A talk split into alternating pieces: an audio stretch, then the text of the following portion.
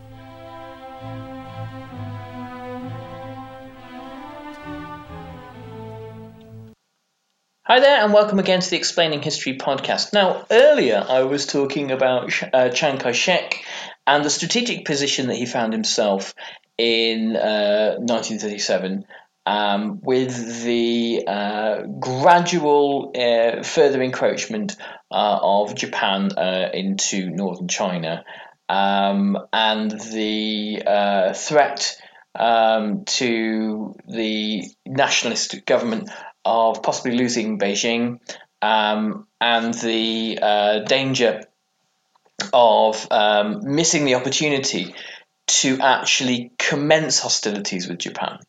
Chiang was certain that uh, a point would have to come where war was uh, inevitable with Japan. Uh, but if you missed that opportunity, then the one would be placed in, a, in, an almost untenable strategic position. Uh, if uh, Beijing, or Beiping at the time as it was called, fell, uh, that would uh, lose all of northern China and create the possibility of uh, a massive Japanese advance into central China, where the nationalists uh, dominated. So, um, learning, picking the moment to um, call it and to call the opportunity for conflict is really, really crucial. And Chiang decides to do this when there is uh, skirmishes over the Marco Polo Bridge uh, near Beijing. So, in the previous podcast, we learned that uh, this was going to be a hugely risky venture for Chiang. There would be virtually no international assistance whatsoever. Uh, the Western democracies had no appetite for war with Japan. Um, the League of Nations was utterly compromised, and America was uh, locked in the midst of its own internal crises with the Great Depression, uh, and the international climate was showing that um, autocrats and authoritarians and dictators uh, were setting the uh, setting the weather um, in Spain, in Abyssinia, um, it, with Hitler's uh, overthrow of the provisions of the Treaty of Versailles and the uh, ongoing horrors of terror in the Soviet Union. Um, Chiang was not militarily ready to fight Japan and believed that um, there were uh, there was a core of modernization within the Kuomintang army, which had been assisted by uh, German officers uh, Siechten von Falkenhausen, um, who had uh, acted as military advisors. Um, but this has not gone far enough and it's not big enough. So, Rana Mitter writes again. Instead, uh, much of Chiang's strategy would have to rely on troops provided by his supposed subordinates. He not only had to address how useful such troops would actually be, but he, uh, but also how many commanders would in fact be loyal to him. Song Zheyuan um, and uh, had, use, had had extensive contacts with the Japanese and seemed to miss no opportunity to bolster his own position at the expense of Chiang's. Song was a Chinese warlord. Um, the nature of China at the time was that uh, significant parts of the territory are controlled by warlords who um, are often loyal to the Kuomintang government, but sometimes not. And so, um, having part of the, uh, the the manpower reserves that the Kuomintang uh, government called upon came from um, warlords. Um, and so you had to really make sure that these guys were on side. Um, and often, if you went to them cap in hand, uh, they could take the opportunity to extract concessions and, and enhance their own power at the expense of Chiang Kai shek. Uh, Yan Xishan, who led the major inland province of Shanxi, um, had been known as a progressive warlord, but he had also been in part, part of an anti Chiang alliance during the 1930s Northern Plains Civil War and had played the communists and Japanese off against the nationalists in the years leading up to 1937. The alliance with the communists was also very fragile, Despite the official message of cooperation, neither side truly trusted the other, and the memories of the debacle at Xi'an were still powerful on both sides. The unappetizing menu left Chiang with a stark choice. Either he acknowledged that northern China was lost, or he fought back. But uh, by fighting, the war would undoubtedly expand from a local conflict to an all out confrontation between the two powers. Chiang didn't have the time to deal with the the numerous problems that China had. Um, China was facing um, the uh, breakup, facing internal breakup and uh, colonization by Japan, which would uh, in, in the minds of many Chinese, and quite reasonably, be seen as part of an ongoing process of colonization that China had experienced since the 1840s. Um, China hadn't been able to modernize in the ways that Japan had. Um, there's a very interesting thesis on this subject put forward by Donald Sassoon that suggested essentially that um, Japan having been um, run by a, a samurai class uh, in the 1860s um, that was dedicated to um, militarization in um, the defense of the nation. And uh, uh, China being having in the uh, the 19th century having been run by a, a largely self-serving Mandarin class that was interested in preserving their own power. Um, result the, the, this fact resulted in uh, a, a, very efficient modernization in, uh, in in Japan and a very sluggish and ultimately failed attempts at modernization in, in China. So um, by the way, that that's from The Anxious Triumph by Donald Sassoon, which is a, just a stunning, stunning book. Uh, which, if you want to look at the origins of um, the 19th century origins of global capitalism, get that book. It's it's truly, truly amazing. Um, so Japan um, was had time on its side, and, and China didn't. Rana Mitter writes. China did not, as Chiang would have wished, have sufficient time to professionalize more of its military, neutralize the separatist tendencies of its military leaders, and strengthen the economic and fiscal base of the country. And the scale of preparation for war in Japan by 1937 made Chinese efforts look minor indeed. During the attempted coup of February 1936, Japanese finance, uh, um, Japan's finance minister Takahashi Korekiyo, uh, um, um, uh, had been assassinated. A consequence of his death was a major increase in military spending. Japan's government and public were both increasingly fueled by a desire to teach China a lesson and, regard, uh, and regarded its increasing unification with a growing set and, and growing sense of nationalism with alarm. It, there's this strange kind of uh, dual attitude towards China um, as the, in, in, in Japan as the China is seen as the kind of the impudent upstart that needs to be taught some some hard lessons in in modernization.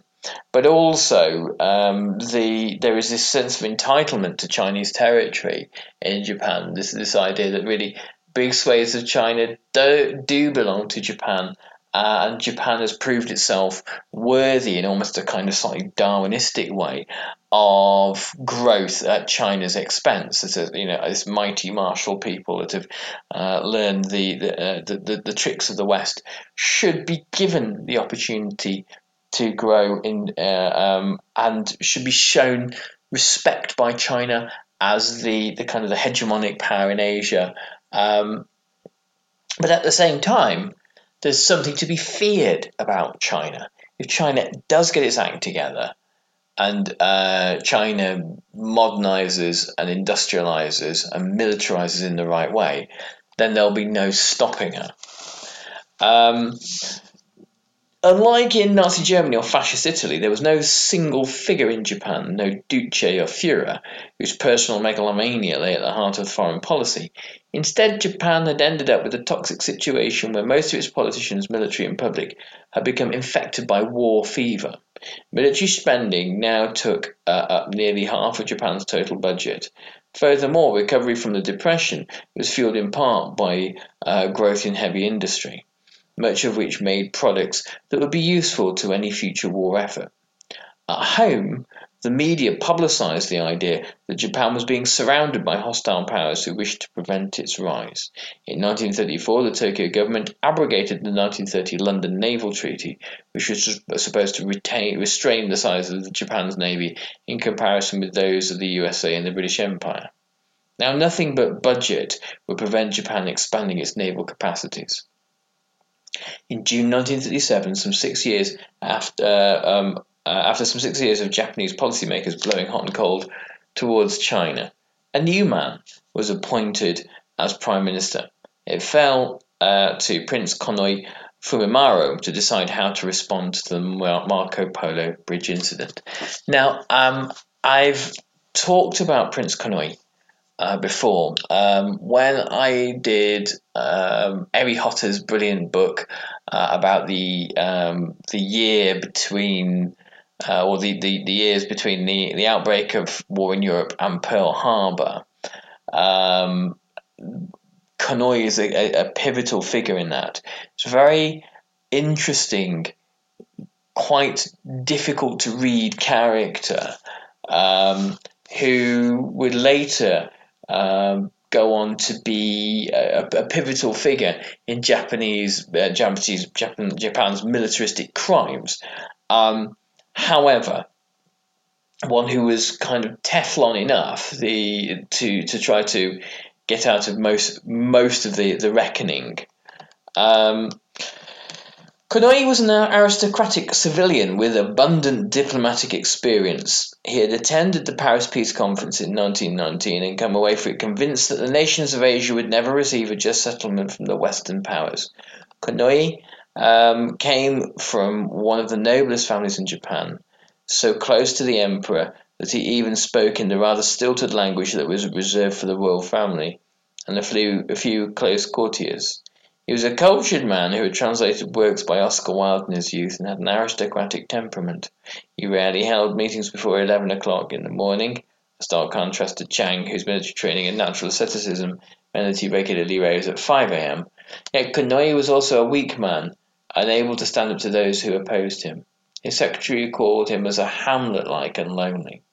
the aristocratic veteran politician Prince Saionji Kinmochi um, declared that uh, Konoye lacked the one thing needed in dealing with the army strength.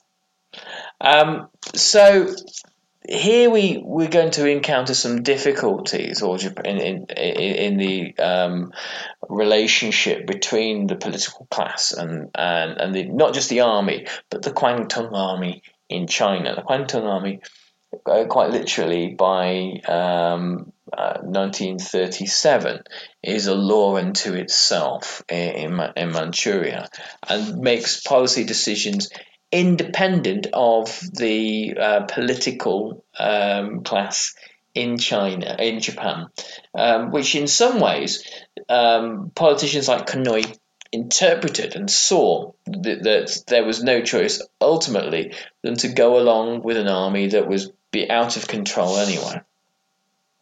Konoye's first test on the China question came just a month after his appointment. He found his cabinet split on the matter of how to respond to the Marco Polo Bridge incident. The senior general staff officer, Muto Akira, um, and the chief of military affairs uh, of the military affairs department of the Ministry of War, Tanaka Shinichi. There's never been a faster or easier way to start your weight loss journey than with PlushCare PlushCare accepts most insurance plans and gives you online access to board-certified physicians who can prescribe FDA-approved weight loss medications like Wegovy and Zepbound for those who qualify. Take charge of your health and speak with a board-certified physician about a weight loss plan that's right for you. Get started today at plushcare.com slash weight loss. That's plushcare.com slash weight loss. plushcare.com slash weight loss. Millions of people have lost weight with personalized plans from Noom like Evan, who can't stand salads and still lost 50 pounds. Salads, generally, for most people, are the easy button, right? For me, that wasn't an option. I never really was a salad guy. That's just not who I am. But Noom worked for me. Get your personalized plan today at Noom.com. Real Noom user compensated to provide their story. In four weeks, the typical Noom user can expect to lose one to two pounds per week. Individual results may vary. Hey, Dave. Yeah, Randy. Since we founded Bombas, we've always said our socks, underwear, and t shirts are super soft. Any new ideas? Maybe sublimely soft. Or disgustingly cozy. Wait, what? I got it. Bombas. Absurdly comfortable essentials for yourself and for those facing homelessness. Because one purchased equals one donated. Wow, did we just write an ad? Yes. Bombas. Big comfort for everyone. Go to bombas.com slash ACAST and use code ACAST for 20% off your first purchase. Um, advocated an escalation of hostilities. Now is the time to strike hard at China and destroy Chiang Kai-shek's regime.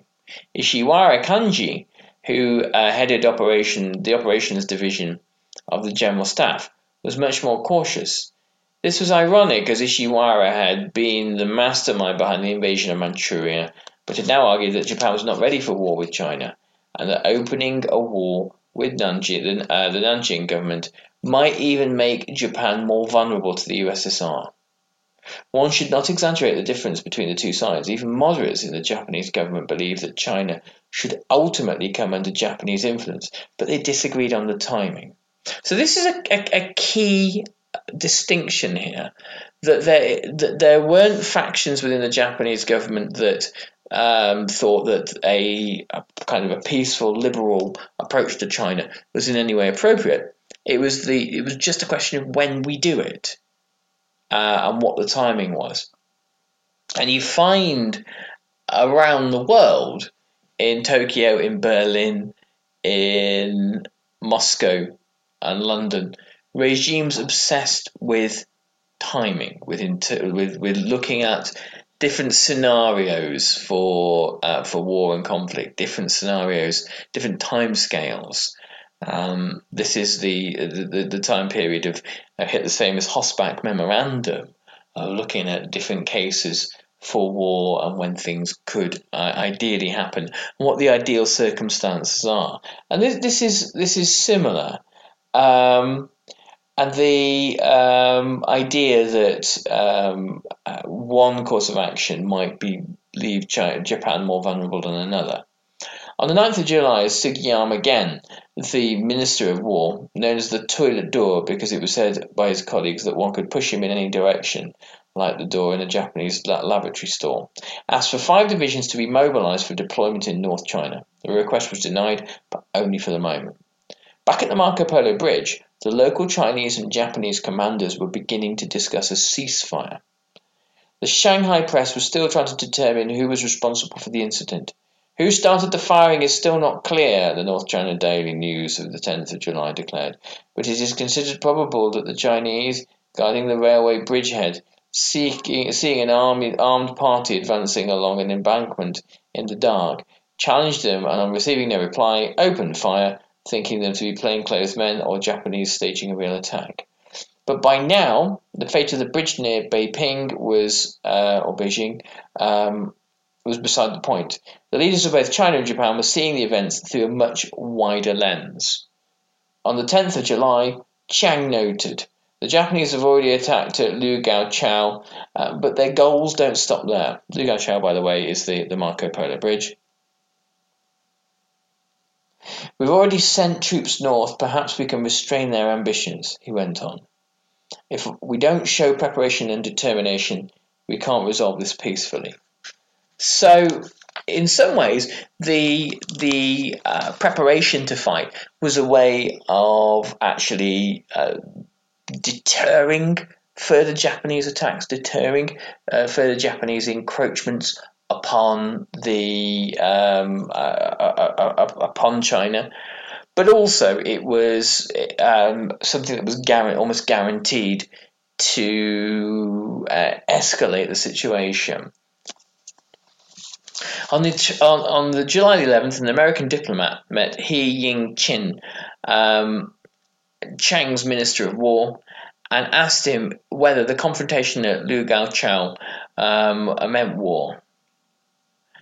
Um, he Ying Chin uh, replied that it was up to the Japanese, and that they, if they continued their bandit methods, then war would be inevitable. Um, Peck put it to he, this is the American diplomat, uh, that even at a sacrifice, um, even as a sacrifice, it was worth postponing war for a couple of years to strengthen preparations. But he was firm. It would be hard to know exactly when China would be truly ready and if they were attacked, then they would fight. So um, there were plenty of voices from within Chiang's government that also um, urged caution. Uh, Chiang's biggest rival for power, uh, Wang Jingwei, um, who um, who would eventually collaborate with the Japanese, um, had spent most of the 1930s trying to de-escalate with Japan. Now, writes Rana Mitter, he advised Chiang not to escalate the conflict. Another voice advocating patience belonged to Zhu Fohai. In 1937, Zhu was the deputy director of propaganda for the Nationalists, but he had taken the tortuous path to get there. As a young man, Zhu had been a founding member of the Chinese Communist Party, but had swiftly left it to join the Nationalists. Even so, he retained friendships with prominent com- uh, communists. Um, uh, when one of the party's founders, Chen Duxiu, um, was um, released from prison in um, August 1937. Uh, was one of the first uh, visitors. However, during the Nanjing decade, his politics drifted more closely toward Wang Jingwei's. Within a few months, their association would have huge consequences for both men. In the days after fighting broke out on the 7th of July, Zhu was on his way to join Chiang at Lushan. On arrival, he wrote in his diary, I fear that an external issue will evolve into a domestic issue, which makes it harder for the central government to deal with. I'm disappointed. Even as he took, to, uh, took in the atmosphere at Lushan, Zhu continued to hope that matters would be settled peacefully. The mood was convivial as he attended the banquet given jointly by Chiang and Wang even though resistance was discussed at the, at the meeting on the 17th of July, there, there did not seem to be desire for war. About seven people spoke, Zhu noted, but none of them was impressive. The next day, he wrote that he had heard that the Japanese ambassador to China, Kawagoe Shigeru, had been in contact with the Chinese foreign minister to try to calm the situation down and frame the conflict as a regional matter. Based on this, Zhu wrote about with a sense of hope, I reckon the incident won't expand. So, in this moment between the um, incident at the bridge and the actual uh, full outbreak of war between China and Japan, there were still individuals on both sides who didn't have a kind of deterministic um, role or, or view of events, who didn't see war as inevitable, who didn't see war as, as necessarily desirable, and who thought that um, diplomacy and uh, de escalation was possible. And this is the interesting thing for us as history students that there are these moments um, in the prelude to wars where there are still individuals um, not of not, not individuals without consequence either who look to de-escalate. And it's very easy for us to knowing what happened see what actually happened as the inevitable outcome, and it, rarely is.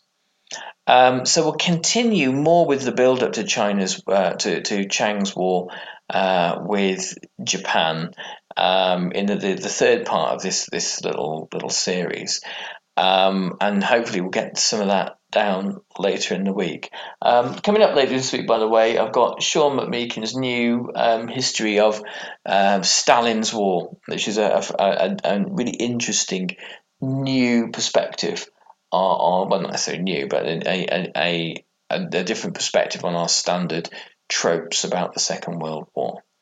Okay, let's finish there. Thanks so much for listening, and you can always check us out at explaininghistory.org um, and you can check out our Patreon there. Um, it's always great if we can uh, have uh, patrons to back the podcast.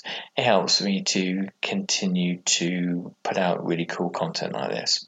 Thanks very much. All the best. Bye bye.